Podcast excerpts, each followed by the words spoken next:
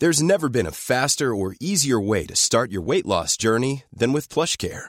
PlushCare accepts most insurance plans and gives you online access to board-certified physicians who can prescribe FDA-approved weight loss medications like Wigovi and Zepbound for those who qualify. Take charge of your health and speak with a board-certified physician about a weight loss plan that's right for you. Get started today at plushcare.com slash weight loss. That's plushcare.com slash weight loss. plushcare.com slash.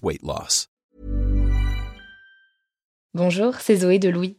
Ça fait maintenant deux ans que j'ai la chance de travailler pour Louis Média et que vous entendez ma voix sur vos podcasts préférés. Travailler pour quelque chose qui a du sens pour moi, c'est essentiel à mon épanouissement au quotidien. Et vous, comment se passe votre relation au travail? C'est plutôt épanouissant et enthousiasmant ou plutôt boule au ventre et des motivations? Si vous êtes dans le deuxième cas et que vous comptez chaque semaine le nombre de jours qui vous séparent du week-end ou des prochaines vacances, je vous recommande plus que jamais le parcours Chance, partenaire d'émotion. Chance est une communauté d'entraide professionnelle pour aider chacun et chacune à trouver sa place dans le monde du travail. La communauté Chance a une méthode unique qui a fait ses preuves. La première étape, c'est celle du bilan de compétences. En trois mois seulement, vous allez pouvoir redéfinir vos objectifs pro et renouer avec ce qui vous anime vraiment, avec l'aide d'un coach professionnel qui vous sera dédié. La deuxième étape, c'est celle du passage à l'action. Une fois votre projet défini, toute la communauté Chance sera à vos côtés pour donner vie à votre projet. Un collectif hyper engagé, prêt à vous épauler et à vous ouvrir son réseau. Si ce message résonne en vous, je vous invite à vous rendre directement sur le site chance.co pour faire le point gratuitement avec un conseiller et changer ce qui ne va pas ou plus dans votre vie pro. Bonne écoute Louis.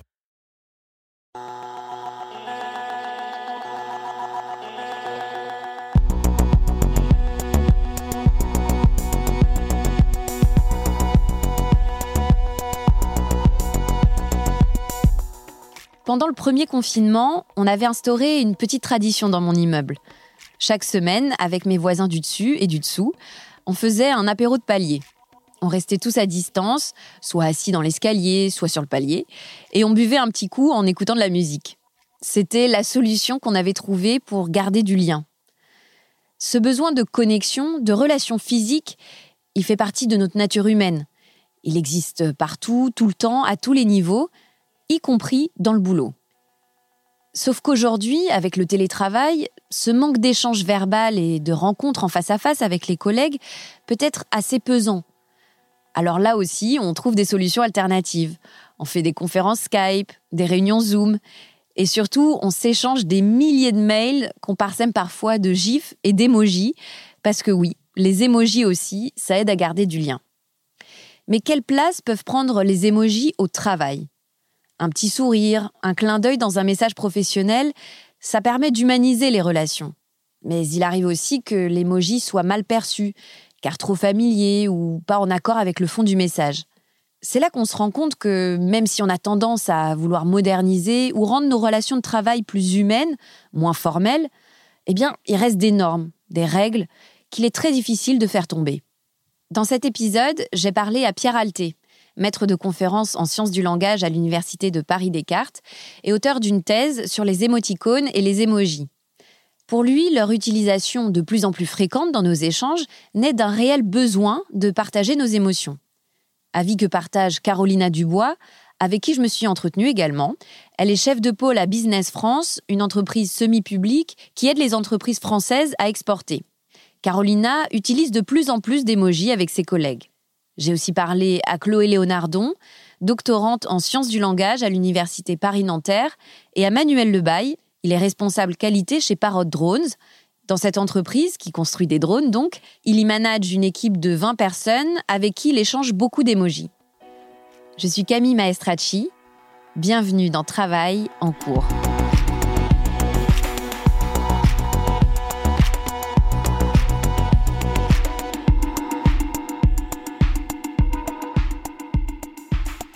Je ne sais pas si vous saviez, mais une personne passe chaque jour près de 5 heures en moyenne à consulter sa messagerie.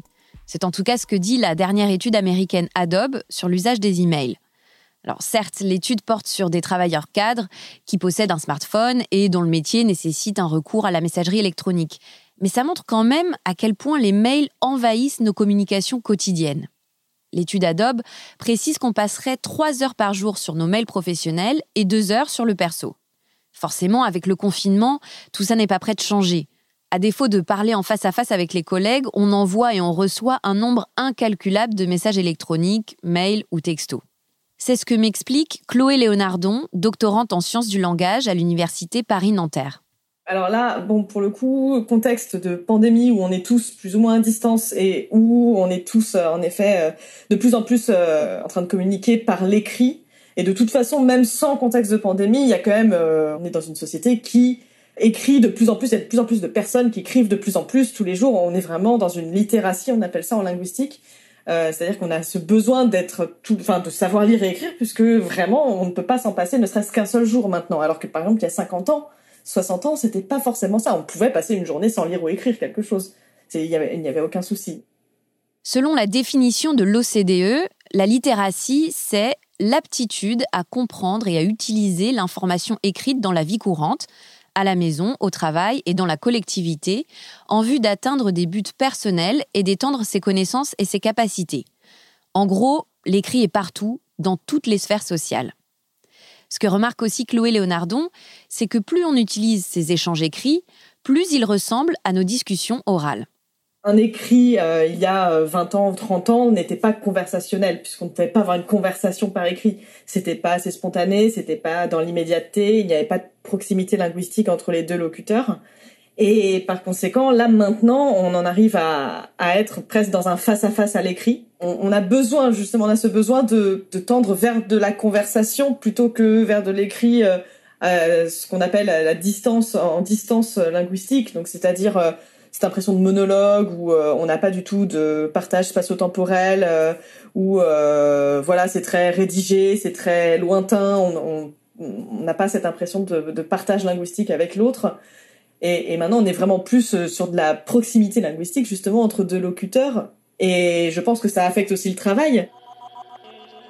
À mesure que nos écrits deviennent de plus en plus conversationnels, tout un tas de signes qui appartiennent normalement à l'oral débarquent aussi à l'écrit.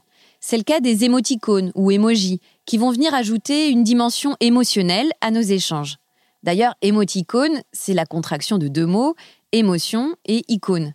Et vous le savez sans doute, ça correspond à tous ces signes et toutes ces petites images avec euh, des visages souriants ou fâchés ou des bras croisés, etc. etc. Manuel Lebaille est responsable qualité chez Parrot Drones, une entreprise qui, comme son nom l'indique, construit des drones volants. Il encadre une équipe de 20 personnes et lui, il utilise de plus en plus d'émojis avec ses collègues, surtout depuis le premier confinement. Depuis mars et le télétravail, là, on a, euh, beaucoup développé euh, Microsoft Teams. Avant, on utilisait peu ça. Et donc, c'était surtout les, les émoticônes en, mail, quoi. Et maintenant, on a aussi ce truc-là qui, bah, qui fait beaucoup euh, chat et messagerie. Et du coup, ça a beaucoup euh, rendu moins formel les échanges. Et du coup, on utilise beaucoup, enfin, en tout cas, moi, j'utilise beaucoup plus d'emoji euh, depuis qu'on est là-dessus. Dans le cadre des mails, c'est plus rare, mais ça arrive quand même. que, que, quand, quand tu es, à l'écrit, tu n'as pas l'oral et tu n'as pas les expressions des gens. Et donc, ça, rajoute, ça, rattrape un peu ça. Effectivement, quand on est en face à face, s'ajoute à notre message, à ce que l'on dit, tout un tas de signaux, qu'on appelle en linguistique les indices non verbaux. C'est l'expression de notre visage, nos gestes, le ton de notre voix. Tout ça, à l'écrit, ça n'existe pas. Enfin si du coup, avec les émojis. Ça correspond tout à fait à ce qu'on fait habituellement dans notre communication de tous les jours, euh, avec nos gestes, nos mimiques euh, faciales, euh, notre intonation tout un tas de choses qui ne sont pas directement constitutives de la langue qu'on utilise, mais qui interagissent avec pour fabriquer euh, du sens. Pierre Alté est maître de conférence en sciences du langage à l'Université de Paris-Descartes et auteur d'une thèse sur les émoticônes et les émojis. Quand on regarde l'histoire de ces signes-là, ils sont apparus dès que les premières formes de chat sont apparues dès les années 70. Donc les premiers ordinateurs qui communiquent entre eux, enfin les premiers gens qui communiquent par ordinateur, par interface informatique, sur des ordinateurs de la taille d'une pièce dans des universités américaines, tapent leur premier truc sur leur petit clavier.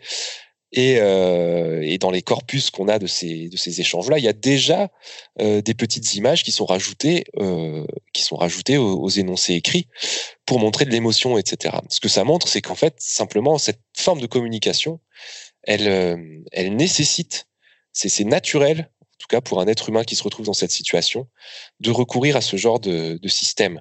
Donc voilà, ça répond à un besoin. Ce que dit Pierre Alté, ça correspond en psychologie sociale à la théorie du renforcement des indices sociaux dans les CMO, les communications médiatisées par ordinateur, c'est-à-dire les messages instantanés ou les mails. Selon cette théorie du renforcement des indices sociaux, les individus, ayant conscience du manque de signes non verbaux comme les gestes ou les expressions du visage à l'écrit, vont redoubler d'efforts pour justement transmettre tout le contexte émotionnel de leur message dans leur communication électronique. En gros, on va d'autant mieux formuler notre pensée à l'écrit qu'elle ne s'accompagne pas d'expressions corporelles. C'est aussi ce que fait Carolina Dubois avec ses collègues.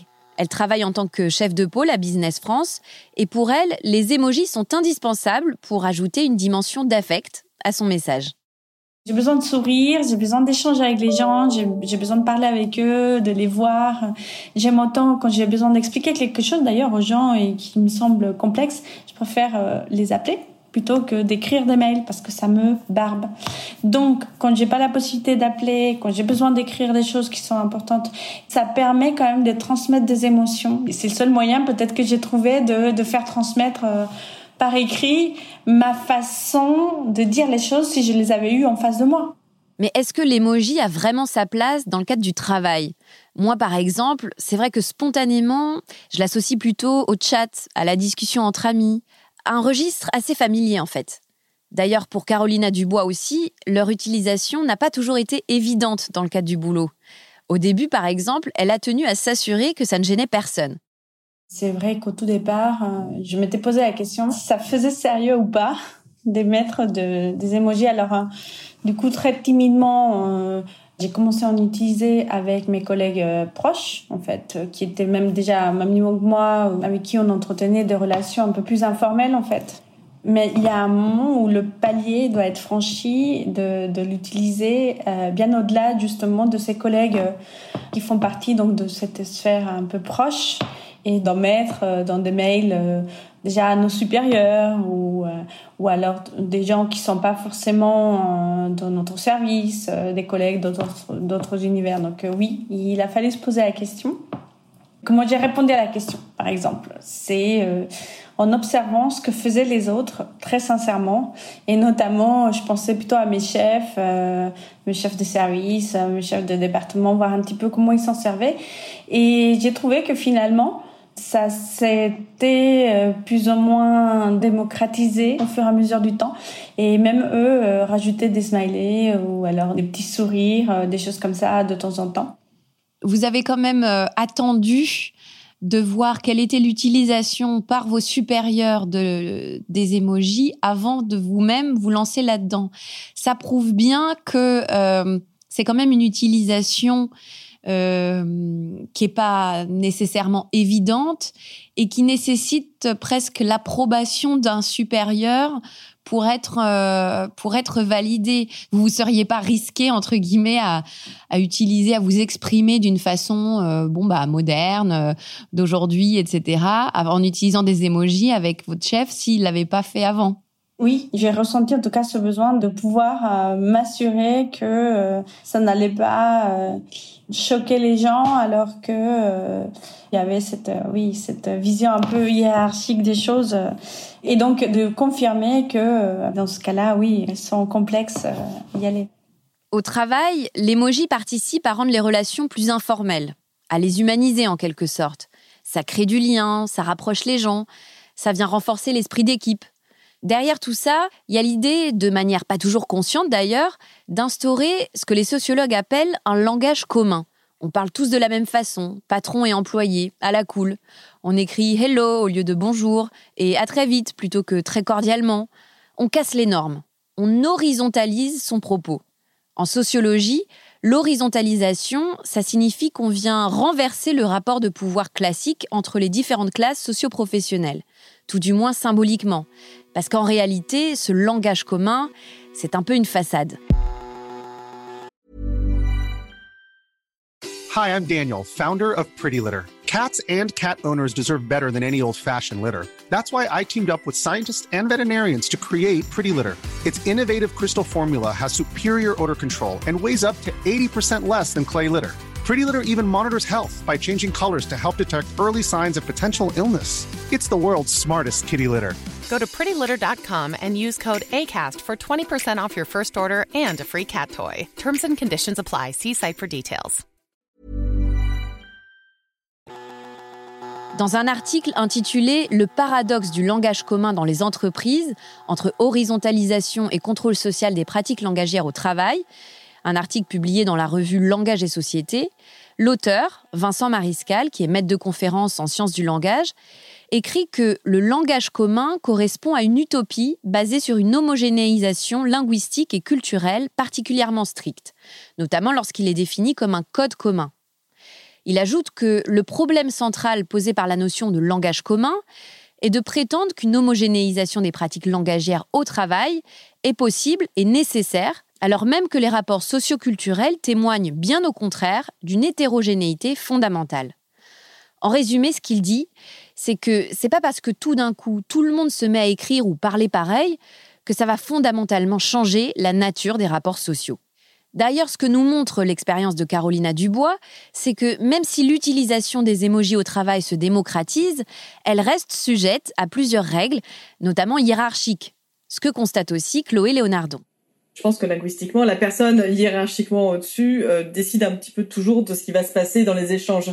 Euh, et ça, c'est le cas aussi pour, par exemple, la signature de fin de, de fin de mail. Souvent, euh, souvent, je le fais et je pense que mes étudiants le font aussi vis-à-vis de moi. Euh, c'est que par exemple pour le cordialement ou bien à vous en fin de mail, on attend que la personne d'un peu plus haut placé euh, signe la fin de son mail et on va s'adapter et on va écrire la même chose. On se s'adapte à la personne qui euh, de toute façon euh, a plus de pouvoir que nous parce que bon bah voilà c'est comme ça que ça marche les échanges mais oui en clair, le langage commun, ça nous met pas tous à égalité. Il existe des règles, des positions hiérarchiques à respecter. Et puis, il y a des normes de langage au travail qui distinguent nos échanges personnels des échanges professionnels. C'est ce que relève Manuel Lebaille. Il y a des normes de langage. Pour moi, le, smiley, il, est passé dans le monde pro, enfin l'emoji. Mais après, oui, il y a des codes de langage. Enfin, je ne vais pas écrire en, en langage SMS, encore que même maintenant, euh, même avec les amis, je le fais plus. Mais euh, oui, il y, a, une limite entre, entre s'exprimer dans le monde pro et dans le monde perso, c'est clair. Clairement, ça reste du pro, quoi. Euh, moi, une, une, règle un peu de base, c'est que tu écris un truc pro, c'est que tu dois être à l'aise à ce qu'il soit transféré à toute la boîte ou, à n'importe qui, tu vois. Tu, n'écris pas pareil quand tu es dans le monde pro que dans le monde, que dans le monde perso, c'est clair. Mais si les règles persistent, si tout est maîtrisé, contrôlé, à quoi bon vouloir fluidifier les échanges ou laisser croire qu'ils sont moins formels avec des émojis? J'ai demandé à Carolina Dubois si finalement ce n'était pas un artifice du langage un peu inutile. Oui, les émojis, ça n'enlève en rien le rapport hiérarchique qu'on peut avoir entre les personnes. C'est-à-dire que c'est pas parce que mon chef m'envoie un message avec un smiley que je je pense que je vais pouvoir lui envoyer mes photos de vacances en famille. Enfin, c'est pas ça. Si la question est est-ce que les emojis cassent ces normes hiérarchiques, non. Est-ce que c'est faux de croire ou vrai de croire qu'en fait les emojis ça embellit les choses, mais au final il y a rien qui change derrière? Oui et non, ça change pas les rapports hiérarchiques, mais oui, moi je trouve quand même que ça permet d'adoucir des échanges qui maintenant sont complètement dématérialisés, quoi. Pour Chloé Léonardon aussi, les émojis ont un intérêt certain. Ils remplissent notamment cette fonction de softeners, d'adoucissant, comme l'évoquait Carolina juste avant. Les adoucissants, c'est euh, toute notre politesse, c'est des choses euh, rien que on est à table et je demande euh, tu peux me passer le sel? Je, certains font la fameuse blague du ah bah oui je peux et ils ne donnent pas le sel et ben c'est exactement ça c'est c'est je ne demande pas si la personne a la possibilité de me donner le sel c'est je, je demande le sel mais d'une façon contourner pour ne pas être dans l'agressivité du linguistique. Et ça, on, le fait tout le temps. On peut rentrer dans une boulangerie, euh, voir un, une, bonne, une tarte, une tarte normale, euh, et venir et faire hum, je vais prendre la petite tarte là. Mais elle est pas petite, c'est juste une habitude, un adoucissant qu'on rajoute parce que on ne veut pas trop déranger, pas trop être agressif. Mais c'est quelque chose qui est tout à fait naturel et, et qui peut être utilisé pour plein de choses. Peut-être qu'en effet, c'est quelque chose qu'on fait même de façon très naturelle et, et toujours. Euh, alors, dépendamment des gens, il y a des gens justement qui manquent de ces adoucissants et qui sont extrêmement froids et extrêmement agressifs dans leur façon de parler. Euh, mais parfois, certaines personnes ont vraiment cette habitude d'utiliser euh, ces, du coup, ces softeners. Et je ne pense pas que ce soit justement une question d'hypocrisie. Je pense que c'est des habitudes langagières. Et en règle générale, euh, l'émoticône, euh, justement, permet de préciser euh, la teneur sémantique ou, ou justement expressive du discours. En tout cas, moi, c'est ma thèse. C'est que pour moi, les, les, emojis, c'est la nouvelle ponctuation expressive. Donc, à savoir l'évolution du point d'interrogation, du point d'exclamation et et des points de suspension. Hein, ce sont les trois points de ponctuation expressive euh, en français. Et, pour moi, voilà, c'est une évolution beaucoup plus détaillée et beaucoup plus riche, forcément, euh, et plus concrète. Pour Chloé Léonardon, l'emoji, c'est donc avant tout un plus, une richesse linguistique. Mais il y a des situations dans lesquelles il peut être mal perçu. Par exemple, dans un mail, votre boss se plaint d'une tâche mal exécutée. Et à la fin, il ajoute un émoji clin d'œil. Comment est-ce qu'il faut l'interpréter? Qu'est-ce qu'il veut dire par ce clin d'œil? Qu'il n'est pas fâché? Que je dois pas mal le prendre? Est-ce que c'est pas contradictoire avec le fond de son message qui lui est négatif? En réalité, tout est question de mesure et de cohérence. Chloé Léonardon explique que dans n'importe quelle situation de communication, il y a des règles de langage à respecter pour être bien compris. C'est ce qu'on appelle les maximes de Grice. Il y a certaines règles en pragmatique du langage euh, que, l'on connaît en tant que linguiste. Et il y a notamment euh, quatre maximes qui sont euh, maximes de qualité, de quantité, de pertinence et de manière. C'est-à-dire qu'il faut que notre message soit qui ait assez d'informations pour le comprendre. Ça c'est la, la quantité. La qualité, c'est il faut qu'il soit vrai, donc ne pas affirmer quelque chose de faux. il faut que le message donc soit pertinent, c'est-à-dire qu'il faut bah, répondre de façon cohérente à la question, par exemple. Euh, et euh, la manière, c'est ne pas donner trop d'informations partout, euh, être assez concis, être sans ambiguïté. Et tout ça, toutes ces maximes-là, ces quatre maximes font partie de ce qu'on appelle la coopération linguistique. Et justement, cette coopération peut être faite de façon la, de la façon la plus efficace en respectant justement ces quatre règles. Les émojis ne dérogent pas à ces règles. Si on en met à tout va ou si on les utilise sans être en adéquation avec notre message, comme avec l'emoji clin d'œil par exemple, on risque d'être mal compris. Mais il reste un atout pour transmettre une émotion. Et ça, dans le monde professionnel, c'est plutôt une bonne chose pour Manuel Lebaille. Il y a des smileys qui sont assez utiles euh, dans le monde pro. Tu as des smileys, euh, euh, je sais pas comment c'est le nom, mais c'est un truc, euh, c'est un, petit bonhomme jaune qui regarde l'heure et qui stresse, quoi. Et qui est, un peu en stress. Et en fait, c'est typiquement un smiley pour te dire t'envoies toi t'envoies quelque chose à quelqu'un parce que t'as quelque chose d'urgent à, livrer tu lui envoies ça et euh, c'est un peu se dévoiler émotionnellement en disant bah ouais là moi je suis un petit peu en, un petit peu en stress parce que j'ai besoin de ce truc là et euh, et partager cette émotion ça aide aussi à faire à faire partager l'urgence ou les problèmes. C'est un peu jouer sur la sur l'empathie des gens pour euh, c'est pas jouer dans le sens manipuler mais c'est lui dire euh, je suis un petit peu dans la merde moi et, si tu peux m'aider ça euh, parce que c'est pressé ça marchera et donc c'est je pense que se livrer un petit peu montrer un peu ses émotions c'est pas c'est pas du tout bloquant pour le, pour le monde pro en 2017, trois chercheurs de l'Université d'Amsterdam, de l'Université d'Haïfa et de l'Université Ben Gurion en Israël ont mené une étude sur l'effet des smileys dans les emails professionnels. Ils ont demandé à plus de 500 participants d'une trentaine de pays différents de lire des mails de personnes inconnues afin d'évaluer la compétence et la chaleur de l'expéditeur. Certains emails contenaient des émojis sourires, d'autres pas. Le résultat a révélé que, contrairement aux sourires en personne, les sourires en émoji avaient un impact négatif sur le destinataire. L'émoticône est vu comme une marque d'incompétence de la part de l'expéditeur. Alors, que faut-il conclure de cette étude? Déjà que si les émojis permettent de transmettre des émotions, ils ne sont pas toujours forcément bien perçus au travail. D'où le fait que quand une équipe se met à les utiliser et que la communication s'horizontalise, ça peut être vu comme une stratégie de management un peu hypocrite. Mais ce qu'on peut retenir aussi, c'est qu'il n'y a pas de formule magique. C'est-à-dire que les émojis, aussi précieux soient-ils pour transmettre une émotion, ne remplissent pas systématiquement cette mission et que la transmission d'un sentiment de joie ou de bonheur peut se faire par d'autres moyens à l'écrit, comme un point d'exclamation ou une onomatopée, genre youpi Et qu'en définitive, on n'arrivera sans doute jamais à remplacer la chaleur d'un vrai sourire sur le visage. Reste à attendre de pouvoir enlever nos masques pour les voir enfin. Vous venez d'écouter Travail en cours. Si vous voulez nous raconter une histoire à propos de votre travail, vous pouvez nous écrire à hello at louismedia.com. Louise Emerlet est chargée de production. Cyril Marchand était au montage et à la réalisation. La musique est de Jean Thévenin et le mix a été fait par Olivier Baudin. Marion Girard est responsable de production et Maureen Wilson, responsable éditoriale.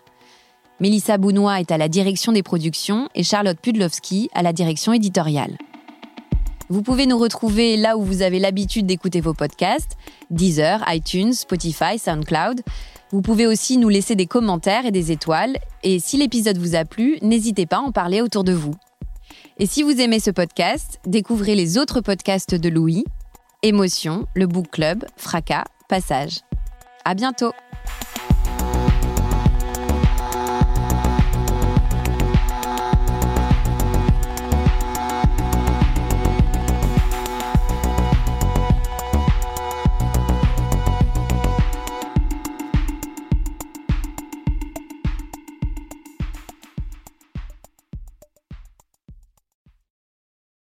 Bonjour, c'est Zoé de Louis. Dans Émotions au travail, on décrypte toutes les émotions qui vous traversent et vous bousculent parfois dans votre vie professionnelle. Aujourd'hui, j'aimerais vous parler d'un podcast super inspirant, Bienvenue dans l'ascenseur, animé par Anne-Cécile Sarfati.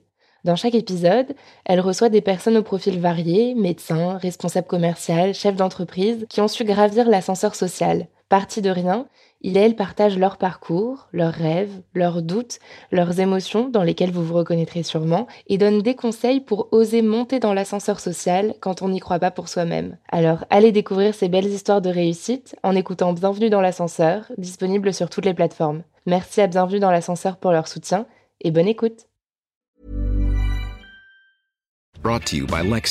Some things do more than their stated functions, because exceptional things inspire you to do exceptional things. To this select list, we add the all new Lexus GX. With its exceptional capability, you'll see possibilities you never knew existed, sending you far outside your comfort zone. But as much as the GX challenges you, it also spoils you. Its intuitive technology and luxurious features mean that wherever you go, you'll never go without. Live up to it. The all new Lexus GX.